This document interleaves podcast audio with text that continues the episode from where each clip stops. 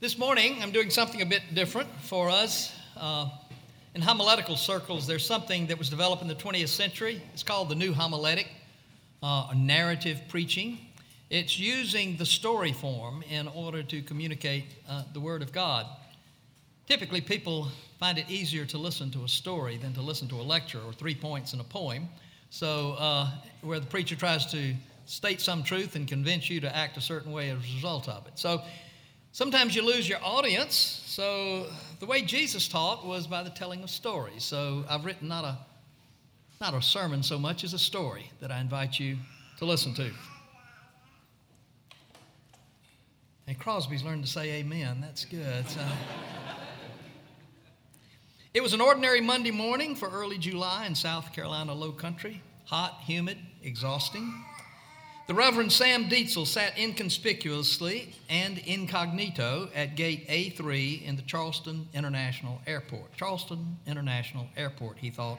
What a strange name for an airport with only domestic flights. Ever since 9 11, Sam had dutifully arrived at least two hours before his infrequent departures. For other passengers, such promptness would have been a burden, but for Sam, it was a pleasure because it afforded him ample time to play his two secret mind games. Airports in the past had proven to be ideal venues for these private d- diversions. Sam's first game concerned only himself. Here at the airport, in his own imagination at least, he could change his identity and take on an air of mystery and, and anonymity. None of his fellow passengers need ever know that the papers he carried in his briefcase were not some secret defense matter, not the final draft of his latest novel anxiously anticipated by a major publisher, not a lucrative contract now signed and sealed which he had skillfully negotiated for his privately held company. No, the plain truth and the private truth was that Sam's briefcase actually contained the common, ordinary ordination exams of would be ministers which he had been asked to review along with six other people who would be meeting in a church in Orlando over the next several days. But here, in the setting of the airport at least, the Reverend Sam Dietzel could pretend to be whomever and whatever he chose, and no one would be the wiser. On many days, Dietzel suffered silently from that common malady of chronic low self esteem when these days arrived, he felt cursed by mediocrity, a curse he usually managed to conceal from his parishioners at the St. Giles Presbyterian Church of Charleston. Not infrequently, Sam felt that he was a living example of the Peter principle, that he had already advanced beyond his own level of personal competence. Among his close friends, he would say, only half jokingly, that had his name not been Dietzel, he would never have been called to the St. Giles Church. Perhaps that was partially true because the chairman of the pastor nominating committee had been a 1959 graduate of LSU and was hopelessly enamored with Coach Paul Dietzel and his Chinese bandits who won the national championship that year. Well, maybe that wasn't the only reason he was called to be the pastor of St. Giles, but certainly it had given him a leg up on other candidates, or so he assumed. Then again, there were those other days, like this one, when Sam Dietzel entertained thoughts of being extraordinary and especially of becoming an extraordinary pulpiteer. Without question, Sam loved to preach, though he feared he lacked the requisite imagination, the native creativity, and the theological insight to move from that vast company of the average and the ordinary to the more select company of the gifted. An old professor in seminary had told him that his sermons were too academic, too detached, and went straight from his head to his lips without ever passing through his heart or by his own experiences in life. While that may have been true, Sam Dietzel knew nonetheless that God had called him to preach. Whether it was born of personal pride or professional ambition or a genuine sense of call and commitment, he didn't know, but Sam Dietzel knew that he had a compelling desire to share God's word with clarity and conviction. And he prayed that people would not just hear him gladly, but would be actually moved by his words to faith and repentance and obedience. How thrilling, he thought, to be used of God in this kind of way, to be a catalyst for God's changing of people through the spoken word. Sadly, however, much of Sam's flock back at St. Giles seemed disinterested and unmoved by his preaching. Oh, they liked Sam well enough, but they found it easy to ignore him while he preached. For some at St. Giles, worship was not so much a matter of arising inspired as it was of awaking refreshed. Children colored their bulletins as he preached. Women prepared lists of items to pick up from the store on the way home from church. Men glanced nervously at their watches, hoping that they would be able to make their tea times or catch the Panthers' kickoff come fall. How fortuitous, Sam thought, to serve at a church in the Eastern time zone when the first NFL game didn't actually begin until after services were ordinarily concluded. Sam chuckled at a thought that returned to his mind, a thought that never ceased to amuse him and even to delight him in a strange sort of way, for he considered it to be one of his few original thoughts. Ten years ago, as he stood in his former pulpit in rural Kentucky, it had suddenly dawned on him why watches were called watches. Not clocks, not timepieces, but watches. Anyone who had ever stood before a bored and distracted congregation would have to know why watches were called watches. Suddenly, Sam noticed the three flight attendants, he still called them stewardesses, who were standing near him, joking with the ticket agent at the counter. Seeing their name tags and observing their posture and their speech, he quickly sized them up and assigned them their respective lots in life. This was the second little mind game that Sam loved to play when traveling and when studying strangers. He would create for them his personally assigned identities and lifestyles. That is to say, Sam would assume the role of the sovereign designator of people's respective lots in life. Janet, the blonde, he determined, was a divorcee from the Midwest with two cats and an eight year old daughter back home. This was her chosen career, and her former husband had never been able to accept her choice. He had considered Janet too opinionated, too goal oriented, too crude, and especially too absent to be retained as a spouse, and so she wasn't. Suzette was the petite brunette with dancing brown eyes, whose smile, no doubt, had melted many a heart. He decided that she was a former gymnast and a first runner up in the 2005 Miss Carolina contest. Needless to say, Sam hoped that he would be seated in her section of the plane, as did every other male passenger between 9 and 90. Frances, the third attendant, was more of an enigma. She was older, rather plain and ordinarily looking, somewhat nondescript, not unlike the pastor of the St. Giles Church. But the mind game had to continue, so Sam decided with profound arbitrary insight that she was married to a State Farm agent and lived with her two children and a husband in a rather typical ranch house in the suburbs of, well, let's say Charlotte. She had backed into this career as a flight attendant. Forty years ago, when she had completed junior college, there were few careers as attractive as flying that were open to women with her credentials. But now she seemed rather bored or tired, Sam couldn't tell which. And so he ordained that she had stayed up late the previous evening folding laundry and arguing with her husband about politics and presidents. They were forever switching back and forth between Fox News and MSNBC, depending on who held the remote at the time. Soon the plane boarded. Sam was in seat 24C, tourist class. Fortunately, he was seated on the aisle, so with any luck, he would be in a prime spot to keep an eye out for Suzette and allow his private fantasies and his sovereign assignments to continue unabated. Providentially, seats 24A and B on the same row as his were occupied by two young lovers off to Disney World on their honeymoon, or at least that's what Sam decreed. They were hopelessly in love and preoccupied in their mutual attraction, which suited Sam just fine. It meant that he was free to read and didn't have to worry about carrying on some inane conversation about being a minister in today's crazy world. With any luck at all, he would at least be able to review the lectionary passage for the coming Sunday on his way down to Orlando. He could at least read the assigned lectionary passages for the next Sunday in ordinary time and see what homiletic seeds might be there that could be germinated. He read first from the Old Testament, a strange selection from Zephaniah, the first chapter. Be silent before the Lord God. For the day of the Lord is at hand. The Lord has prepared a sacrifice, He has consecrated His guest. And on the day of the Lord's sacrifice, I will punish the officials and the king's sons and all who dress themselves in foreign attire. On that day, I will punish all who leap over the threshold, who fill their master's house with violence and fraud. On that day, says the Lord, a cry will be heard from the fish gate, a wail from the second quarter, a loud crash from the hills. The inhabitants of the mortar wail, for all the traders have perished. All who weigh out silver are cut off. At that time I will search Jerusalem with lamps. I will punish the people who rest complacently on their dregs, those who say in their hearts, The Lord will not do good, nor will he do harm. Their wealth shall be plundered, and their houses laid waste. Though they build houses, they shall not inhabit them. Though they plant vineyards, they shall not drink wine from them. The great day of the Lord is near, near and hastening fast. The sound of the day of the Lord is bitter. The, war, the warrior cries aloud there.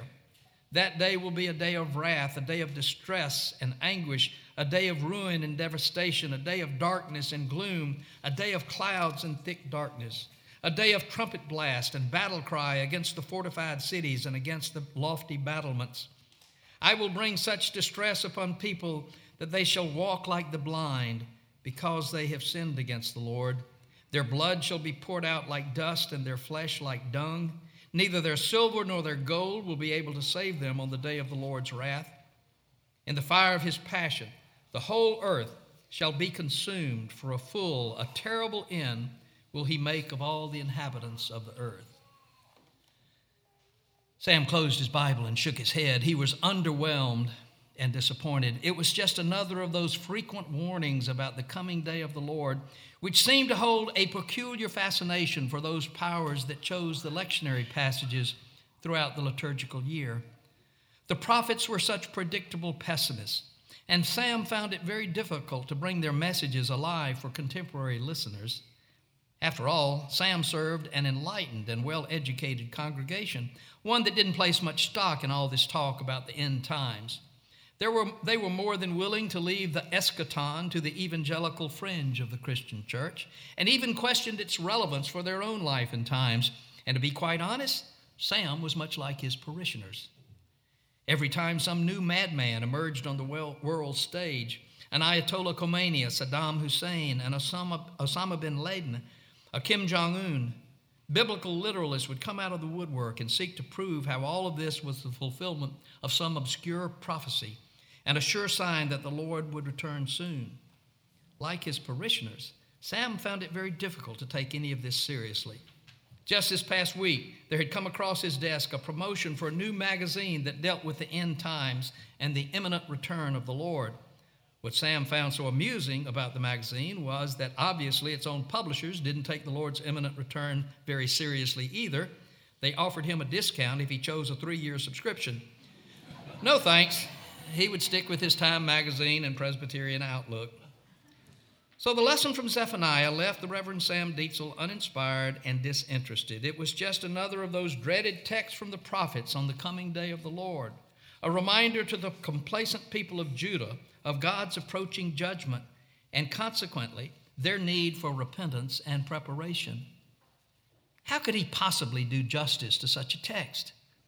Were he not just an ordinary preacher? Were this not just an ordinary Sunday in the middle of a strange period in the liturgical year known as ordinary time? Were none of this true, perhaps he could find a way to bring the subject of the coming day of the Lord alive for his people, but he hadn't a clue as to where or how to begin. Ordinary time, he thought. Where in heaven's name had that designation come from? Are the days between Epiphany and Lent, and then later between Pentecost and Advent, somehow more ordinary in God's scheme of things than other days of the year? He knew, of course, that liturgically speaking, ordinary meant standard or usual, but he also knew that in the minds of his parishioners, it usually meant mundane, commonplace, inferior. Who was to say when some ordinary day like this one might transition into something quite extraordinary? Maybe the day of the Lord itself, the day of God's coming judgment and salvation, would be on a typical Monday in July, somewhere in between Pentecost and Advent, or even somewhere in the skies between Charleston and Orlando. The plane taxied away from the terminal and was taking its assigned position, awaiting liftoff. Suddenly, his stewardess appeared he might have known. In his section was the common, ordinary, lethargic Frances, who stood before him as she began her obligatory instructions and her warning, which, after 40 years, she could recite without thinking and without feeling. Good morning, ladies and gentlemen. We would like to welcome you aboard Flight 956 to Orlando. Our flying time will be approximately 60 minutes en route. We would appreciate your attention at this time as we inform you of the features provided for your safety. You will find an illustrated briefing card in the seat pocket in front of you to help you follow along. Frances was already on automatic pilot as she dispassionately spoke her words of warning and instruction. So were her passengers. No one listened to her, no one heeded her instructions, with two obvious exceptions. Sam noticed that there was a middle aged Hispanic lady two rows ahead of him who was accompanied by a small boy. She listened attentively to Frances's words. Was this boy a son or grandson? He wondered to himself. So he continued his little mind game. Sam assigned her the name of Senora Valdez and determined that she was taking her grandson to Disney World for his sixth birthday. The other passenger, also giving Frances her undivided or his undivided attention, was a young sailor in his dress whites. He wanted to appear confident and poised, but in truth he was clearly nervous, an unseasoned traveler, no doubt, making his way home for his grandmother's funeral, as Sam decreed. Frances continued her lifeless liturgy. Please note the location of our emergency exits on board our DC 910 series aircraft. There are two forward doors on either side, four window exits over mid cabin, over the wings, and a rear door exit in the tail of the aircraft. Please familiarize yourselves with the exit nearest you and its operation. The cabin is being pressurized for your comfort in the event of cabin depressurization. A panel will drop automatically above your seat, revealing an oxygen mask for each passenger. Just reach up and pull the mask toward you and down, placing it over your nose and mouth as demonstrated, and breathe normally until further advised. If you have small children traveling with you, place your mask first and then assist your child. Senora Valdez excha- exchanged a loving smile with the senorito, and to Sam's amazement, the sailor also followed along, followed along on the briefing card as directed. And yet, so far as Sam could tell, only the senora and the sailor paid any attention at all to the words of warning from this ordinary stewardess on this ordinary flight, on this ordinary morning in the midst of ordinary time on the liturgical calendar. Frances's little congregation, thought Sam, was no different than his own, or for that matter, from Zephaniah's. When all was said and done, Zephaniah was just an ordinary prophet delivering an ordinary warning expected of prophets in Judah. Even as he spoke centuries ago, business as usual continued in the fish gate. Surely God would not allow his chosen people, despite their sin, to be overrun by these pagans, or so the people assumed. Zephaniah's parishioners lived in wealth and comfort. Why should they change their ways or their habits? It was hard for them to take seriously this ordinary prophet, and so in their hearts they said, The Lord will not do good, nor will he do harm. The words of the ordinary stewardess, now turned preacher and prophet, were drawing to a close. Please observe the no smoking and fasten your seatbelt signs while the captain has them illuminated. Your seat bottom cushion is designed to be used as a flotation device. Just pull up on the cushion, putting both arms through the straps in the back. Delta is pleased to announce a smoke free environment for its passengers. Installed for your protection are lavatory smoke detectors. Tampering with or disabling them is a federal offense. Then came the customary conclusion. We are now ready for departure. Please raise your seat back and tray tables to their upright and locked positions. We hope you enjoy your flight with us this morning. Thank you for choosing Delta. Quickly, Sam turned from Zephaniah to the lectionary's other lesson from the epistles. It was 1 Thessalonians 5 1 through 11. With any luck, he thought, he could find a topic for next Sunday other than that of the Lord's coming judgment. There would be other times to focus on the obligatory warning of the Lord's return, but he frankly didn't have the stomach for it right now, and he guessed that neither would his parishioners at St. Giles. So the Reverend Sam Dietzel read from Thessalonians the designated lesson for the coming Sunday in ordinary time. Now, concerning the times and the seasons, brothers and sisters, you need not to have anything written to you, for you yourselves know very well that the day of the Lord will come like a thief in the night. When they say there is peace and security, then sudden destruction will come upon them, as labor pains come upon a pregnant woman, and there will be no escape. But you, beloved, are not in the darkness for that day to surprise you like a thief. For you are all children of light and children of the day. We are not of the night or of darkness. So then, let us not fall asleep as others do, but let us keep awake and be sober. For those who sleep, sleep at night, and those who are drunk, get drunk at night. But since we belong to the day, let us be sober and put on the breastplate of faith and love, and for a helmet, the hope of salvation. For God has destined us not for wrath, but for obtaining salvation through our Lord Jesus Christ, who died for us so that whether we are awake or asleep, we may live with him. Therefore, encourage one another and build up each other, as indeed you are doing. Oh, for heaven's sakes, thought Sam, loud enough to be overheard by the nearby lovers. Paul's words to the Thessalonians offered no escape. In their own way, they were as depressing and as ominous as Zephaniah's. They too would be heard as a threat for his people, as judgment upon the unprepared and the apathetic who carelessly ignored God's word and will. At any rate, once again, Sam regretted his decision to preach from the common lectionary throughout this current three year cycle. What had he been thinking? It seemed there was no avoiding the coming day of the Lord and the need for preparation, but then who knew? Perhaps these strange texts would startle some comfortable and complacent soul within St. Giles into repentance and faith and obedience. Maybe there would be a senora or a sailor in worship next Sunday. Perhaps Sam really should risk speaking of the Lord's return despite the cool reception it was destined to receive. As the DC 10 910 began its approach and descent into Orlando, suddenly and without warning, business as usual in the fish gate came to an abrupt conclusion. Frances's voice was heard once more, but this time with feeling. The captain has illuminated the light. The captain has indicated that the light confirming the locking of the landing gear has failed to illuminate. In all probability, there is nothing to fear, but it will be necessary to prepare the cabin for an emergency landing. Please return to your seats and fasten your seat belts. Bring your seat backs and tray tables to their upright and locked positions. Momentarily, you will be instructed how to brace for impact. The worst fear of all flyers was suddenly being realized. There was no outright panic as such, but the passengers, almost to a person, were nervous and frantic. The lovers beside him embraced. Businessmen squirmed as they thought of the sudden destruction entering their private worlds of peace and security, just as Thessalonians had warned. A voice was heard from the rear. Where did you say our exit was, ma'am? Others came from first class. Is the cockpit secure? Is there a marshal on board who can help us? It seemed to Sam that only the senora and the sailor managed to keep their composure. The senora smiled and comfortably held the hand of her small companion.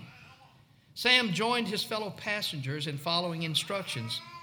As he placed his head between his legs and braced for impact, an ordinary preacher on an ordinary flight realized that truly there was no such thing as ordinary time.